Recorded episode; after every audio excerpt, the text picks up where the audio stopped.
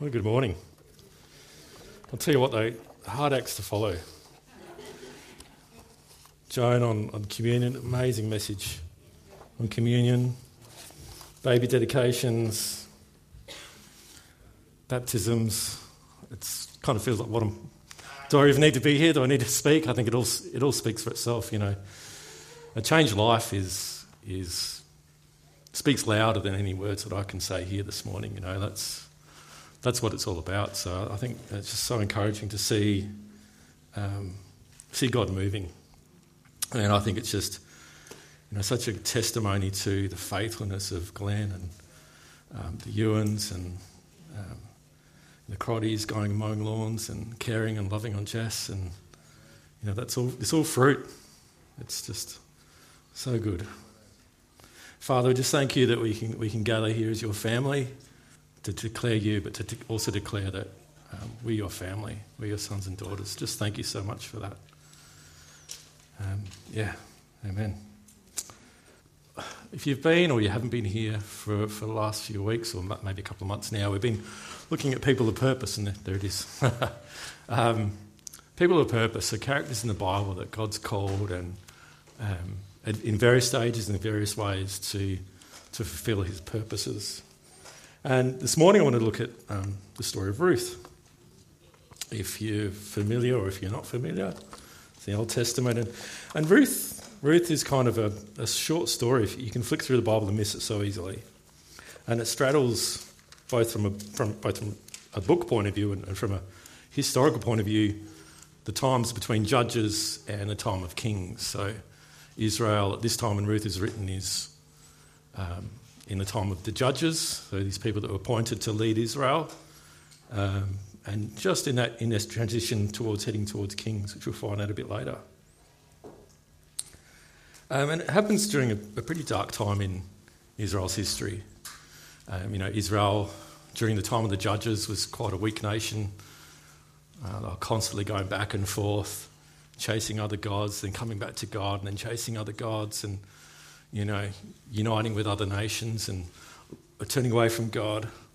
And so it's, it's, it is a real time of darkness. And, and, and when Ruth is written, um, we read in, read in verses 1 to 2, chapter 1. In the days when the judges ruled, there was a famine in the land. And a man of Bethlehem in Judah went to sojourn in the country of Moab. He and his wife and his two sons. The name of the man was Elimelech, and the name of his wife Naomi, and the names of his two sons were Mahlon and Chilion. They were Ephrathites from Bethlehem in Judah. They went into the country of Moab and remained there. And we might come back to that a bit later the fact that these guys were Ephrathites from Bethlehem. That's quite an important little detail. But, but there's famine in the land, so they leave the promised land. They leave um, this place where God's called his people to live because there's famine. And they leave the promised land, they head into the land of the Moabites, which is basically on the border of the Dead Sea um, to the east of, of Israel. Um, it's kind of like, you know, like three, four years ago now, my wife and I, Sally, moved from South Australia to Victoria. We made the big move. Not really a famine in South Australia, but, you know, we, we came into to the land of Moab, you know, the enemies, enemy territory. It's very much like that. We, you know, still can't get used to Lego versus Lego, and the fact there's no fruit, tr- fruit trucks on the on the uh, the supermarket shelves. uh, what's that? And the rain. yeah, that's, that's, that has taken a lot to get used to the weather. But for most of Israel's history, a bit like South Australia and Victoria, the, the Moabites were Israel's enemies. Um, Numbers 25 talks about um, God being angry with the Israelites because uh, the Moabite daughters, the daughters of Moab, had enticed their people away, the Israelites away to, to, to worship and sacrifice to, to their God. Um, Judges 3, we also hear a story about God strengthening Eglon, the king of Moab, to, to actually rise up against Israel, again because he's displeased with Israelites. Um, and the time when Ruth is written, um, again, Israel is quite a, a weak nation. And Moab is oppressing Israel at this time in its history. So these aren't these are two nations that don't get along. These are enemies. And here we are seeing um, these people from Bethlehem moving into this enemy territory to live because there's famine. Um, and then something happens long after moving into, into uh, Moab. Verses 4 to 5 says, These, um, uh, sorry, verses 3 to 5. But Elimelech, the husband of Naomi, died, and she was left with her two sons. And these took Moabite wives. The name of the one, one was Orpah, Orpah, sorry, and the name of the other was Ruth. They lived there about 10 years, and both Mahlon and Chilion died, so that the woman was left without her two sons uh, and her husband. So, you know, they've, they've left the promised land into Moab, going away from famine, thinking that this is going to be a place we can prosper. And tragedy strikes. So Elimelech dies, sons die, Naomi's a widow, her two daughters in law are widows. It's pretty much as bad as it can get. Um, you know, I'm just reflecting on that as well. I've moved to Victoria. I've got girls. I'm, I'm really quite worried that someday they're going to marry Victorians. I just, that, I, as I was reading this, I came to that realization that my family is probably going to marry into a Victorian family, which is um, quite depressing.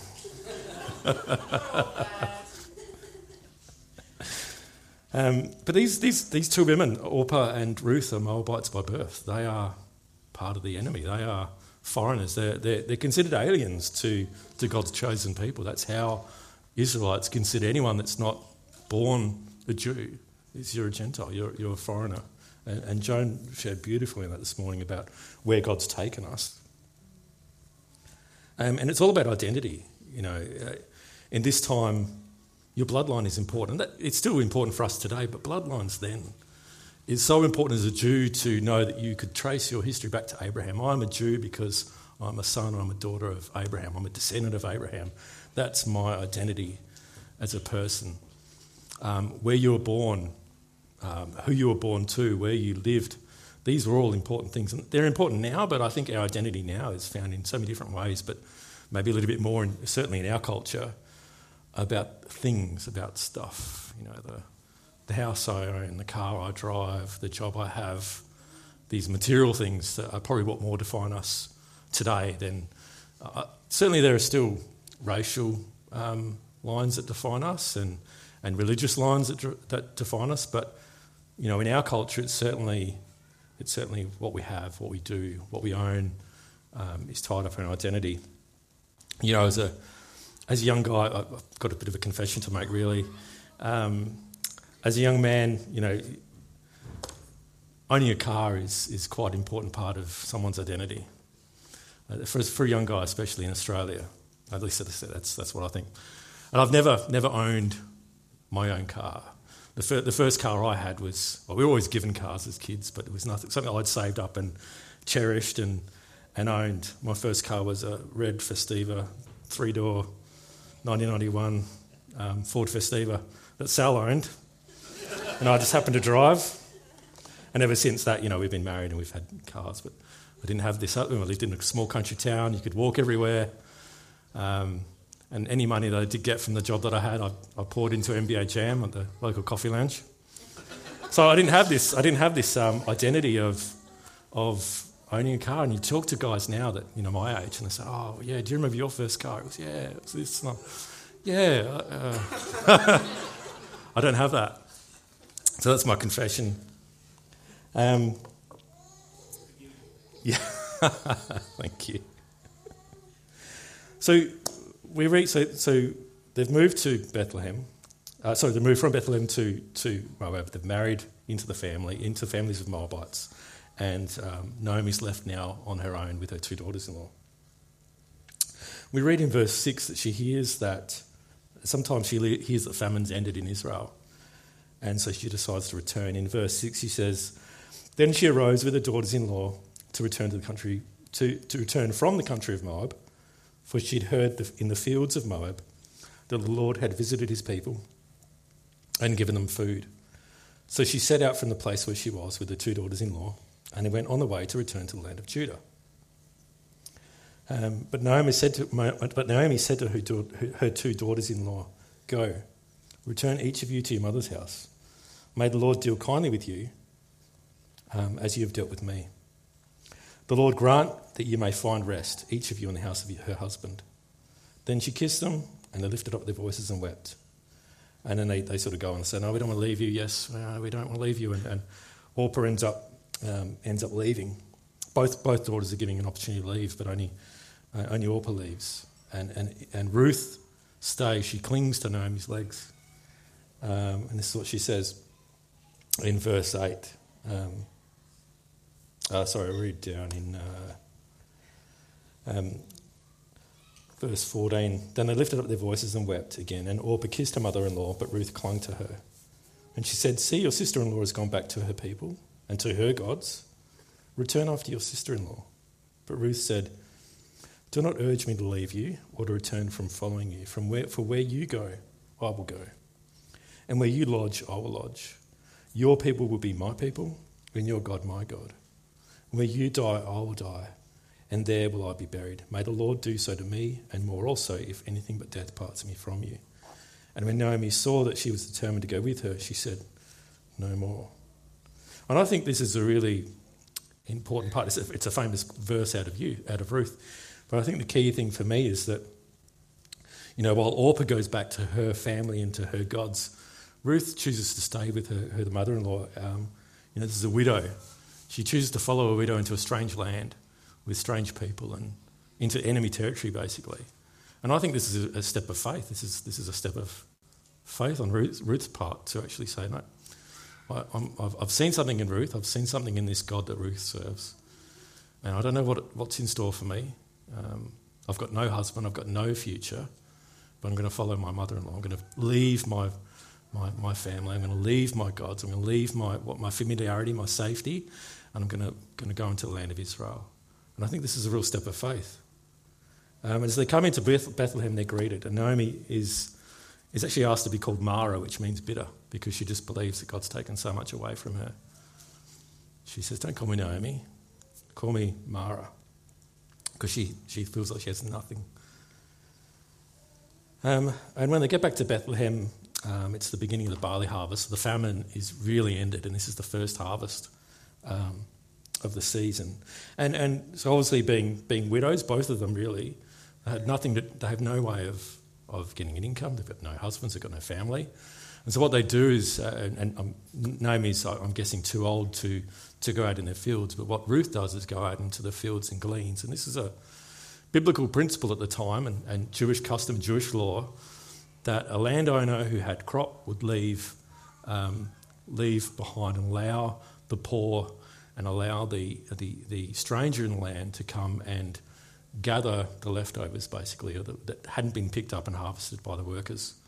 Uh, that was the principle. So, so Ruth goes out and starts gleaning in the fields.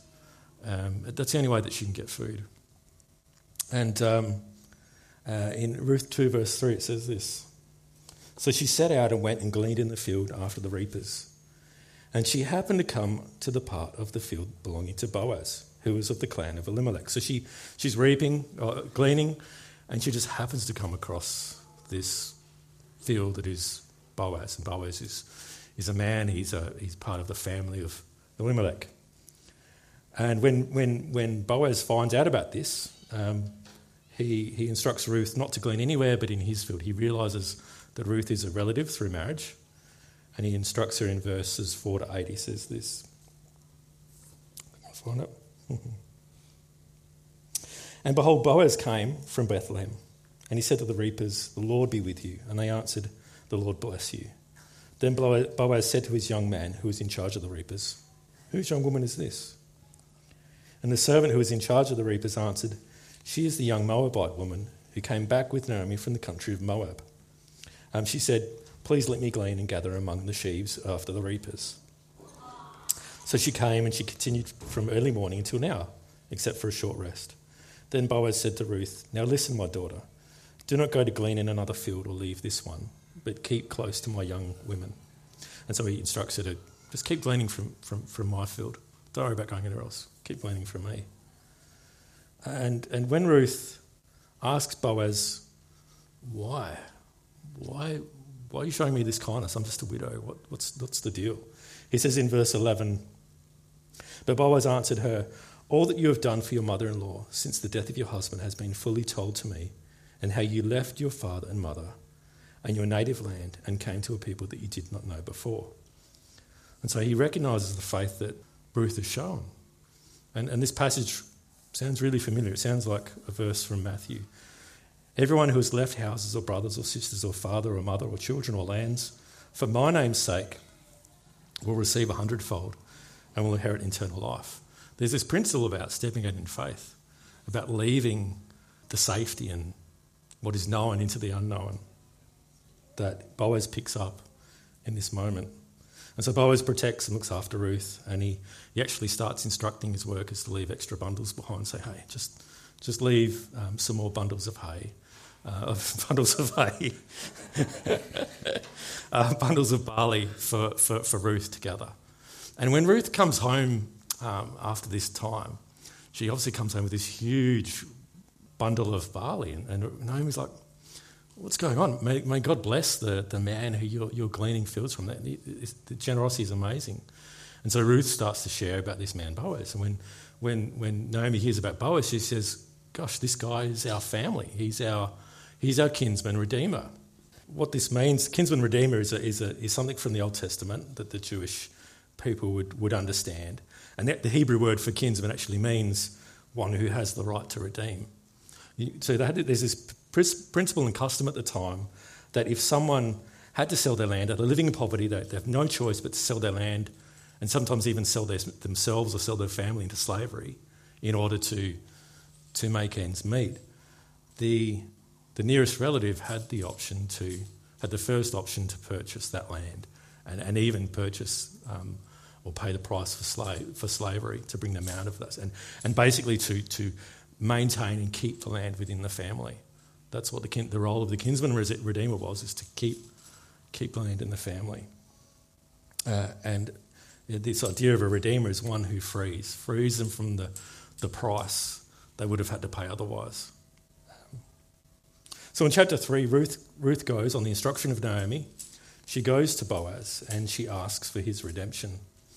And, and Boaz says, Look, yeah, this is something I will do. He says in, in, in 11, chapter 3, verses 11 to 13, he says, And now, my daughter, do not fear. I will do for you all that you ask. For all my fellow townsmen know that you are a worthy woman.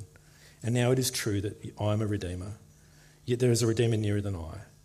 He says, Look, I'll, I'll definitely do this for you. I promise that I'll do it. But there's actually a nearer relative. So, from, cust- from a custom point of view, I need to give this other guy um, a first, ch- first chance to redeem. And so Boaz, Boaz provides this opportunity to the other relative. But he also he says to this other to this guy, if you buy the land, you also buy it from Ruth the Moabite. So this doesn't come with strings, no strings attached. This comes with strings attached. You, you buy the land, you get Ruth the Moabite. In chapter 4, I think it is, let me just double check that. Yeah, so chapter 4, he gives this guy this other chance. But this other, this other guy says, mm, I can't redeem it for myself, lest I impair my own inheritance.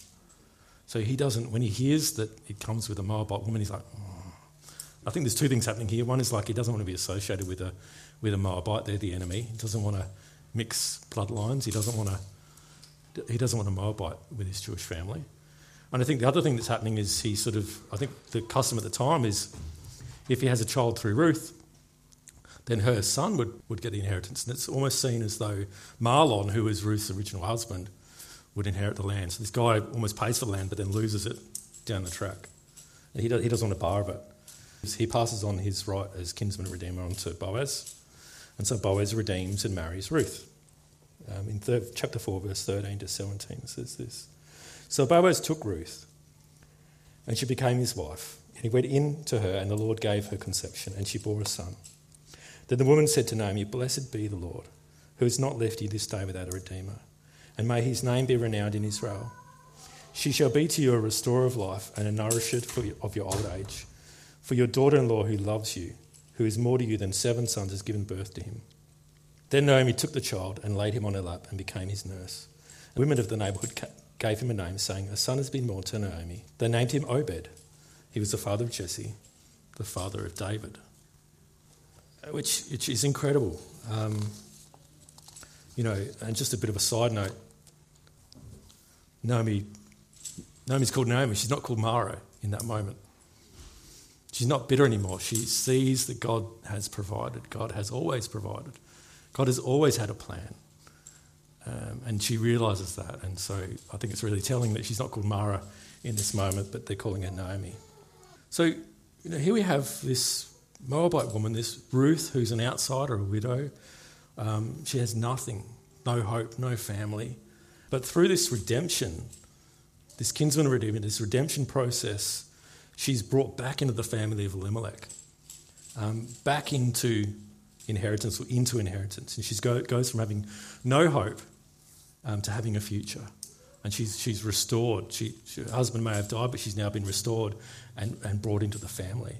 And in fact, her, her son, um, Obed, is, is considered family, not just the, the, the son of a, a Moabite woman, but actual family. Um, 1 Peter 2 9 to 10 says about us. If, this is starting to sound familiar to you, but you're a chosen, chosen race, a royal priesthood, a holy nation, a people for his own possession, that you may proclaim the excellencies of him who called you out of darkness into his marvellous light. Once you were not a people, but now you are God's people. Once you had not received mercy, but now you have received mercy. And so we see that God's restored Ruth into this place. And we see that God's purposes are fulfilled through this bringing of Ruth, an outsider, into the family of Boaz. And I, I mentioned at the very start that the fact that these Ephratah, these were people from Bethlehem. And Micah 5 2 actually had a prophecy about, about Bethlehem. This is Bethlehem Ephratah, you might not be an important town in the nation of Judah, but out of you will come for me a ruler over Israel. His family line goes back to the early years of your nation. It goes all the way back to the days of long ago. And we read at the end of Ruth there that Boaz and Ruth have Obed. Obed has a son called Jesse. Jesse has a son called David. And we all know um, this is King David. This is the, the king that starts it all. This is the king that starts the, the lineage to Jesus. We read in Matthew chapter 1, 1 to 8, um, the book of the genealogy of Jesus Christ, the son of David, the son of Abraham. Abraham was the father of Isaac, and Isaac the father of Jacob. Jacob the father of Judah and his brothers, and Judah the father of Perez and Zerah by Tamar, and Perez the father of Hezron, Hezron the father of Ram, and Ram the father of Amminadab, and Amminadab the father of Nahshon, Nahshon the father of Salmon, and Salmon the father of Boaz by Rahab, and Boaz the father of Obed by Ruth, and Obed the father of Jesse, Jesse the father of David the king. So there's this traceability right back to Ruth, this moment where that leads to Jesus. God has brought Ruth in uh, to achieve his purpose. Down the track, we see Jesus come through, and and and um, I don't know if you picked up in that in that passage in Matthew, but there are actually three women mentioned, which is incredible. Genealogy is always about the men. So and so begat so and so begat so and so begat so and so, man, man, man. There's three women mentioned Tamar, so she, she was a woman who tricked Jacob into, into getting her pregnant. Um, there is Rahab, the prostitute from Jericho, from the land of Canaan, who is the, the mother of Boaz. Mind blowing. So Boaz is the son of Rahab, who was also an outsider. So this, and then, and then Ruth, who we've talked about, a Moabite woman, an enemy. So for some reason, well, I think I know the reason, the, the book of Matthew is written to a Jewish audience. They want to understand he's, he's talking about the lineage of Jesus, saying, This is the Messiah. He's born of the line of David. And by the way, you can see in this story that God's inserting moments that show that I'm a, I'm a God of grace. I'm a God that brings in the outside. I'm a God of the alien. This is not just about bloodlines and purity of bloodlines. This is about my grace extending to all. That's what this lineage and this genealogy, genealogy shows. And so all along, he has this plan, this perfect plan of bringing Ruth in, um, an outsider, to, um, to achieve his purpose and bring about his son Jesus. Um, so that's Ruth. And, and the, the message for us is that we are redeemed. We have a kinsman redeemer one who redeems. And our redemption, and I think Joan shared beautifully from Ephesians this morning, um, is, is exactly along these lines. We are redeemed through the blood of Jesus Christ. That's the price. He's our kinsman redeemer. This, this, the price is huge the, the death and blood of Jesus, Son of God. Hebrews 2:11 says, "And Jesus who makes people holy and the people he makes holy belong to the same family, kinsmen." So Jesus is not ashamed to call them his brothers and sisters. Those children have bodies made out of flesh and blood. So Jesus became human like them in order to die for them. By doing this, he could break the power of the devil. The devil is the one who rules over the kingdom of death. Jesus could set people free who were afraid of death. All their lives they were held by, as slaves by that fear. So he had to be made like people, fully human in every way. Then he could serve God as a kind and faithful high priest. And then he could pay for the sins of the people. He could redeem people by dying for them. Ephesians 1 7, which June read from this morning, we have been set free because of what Christ has done. Because he bled and died, our sins have been forgiven. We have been set free because grace, God's grace is so rich. John 8:36 If the Son sets you free then you are free indeed. There's no ifs buts about it. You are free indeed, free to the fullest extent that you can imagine.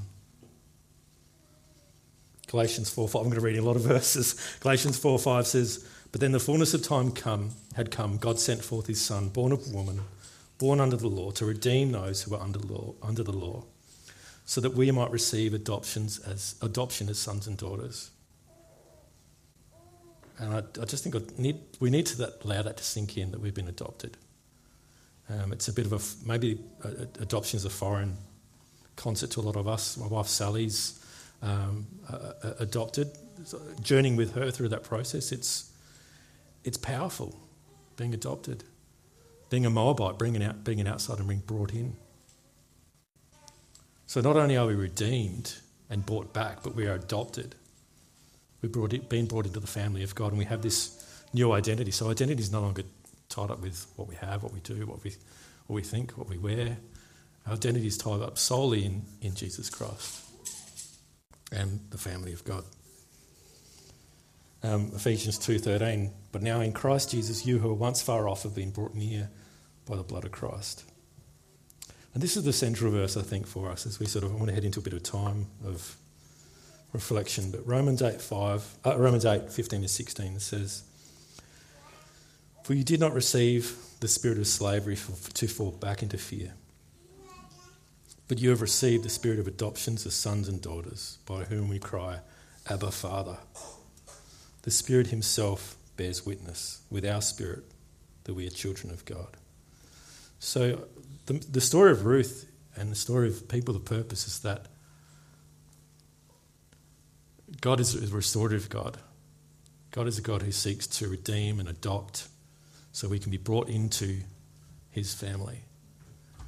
So that we have a purpose. So that we have a purpose.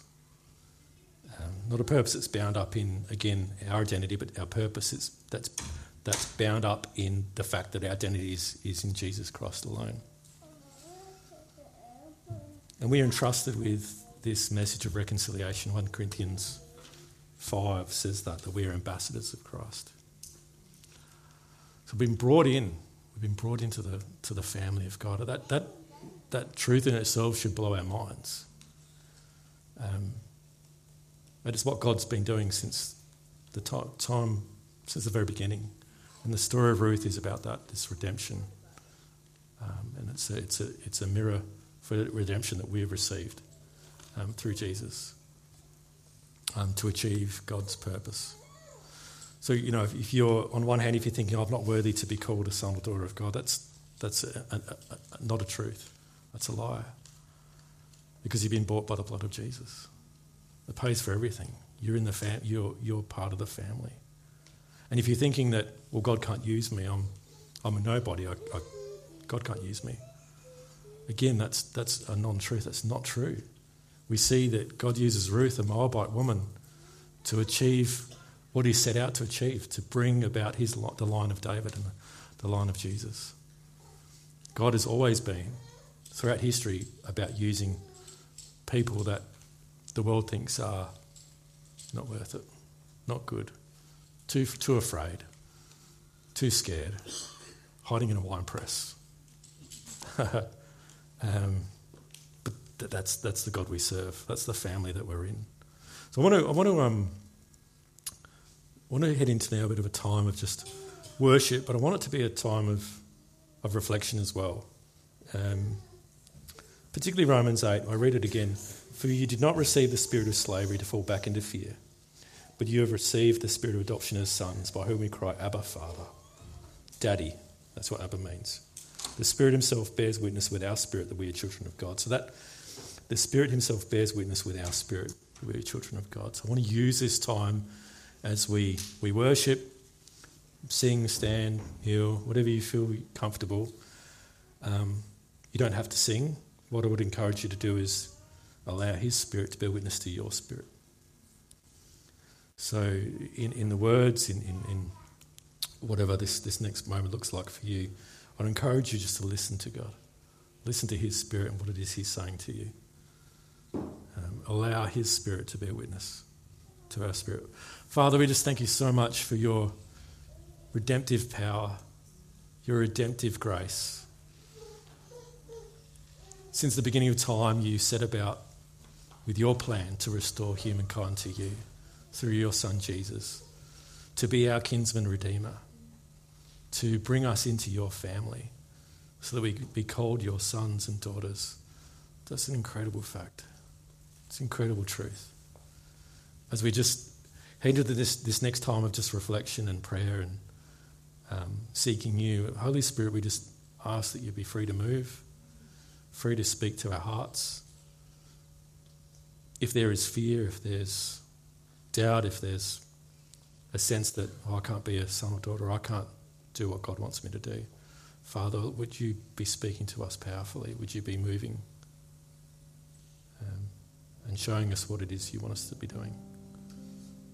Thank you.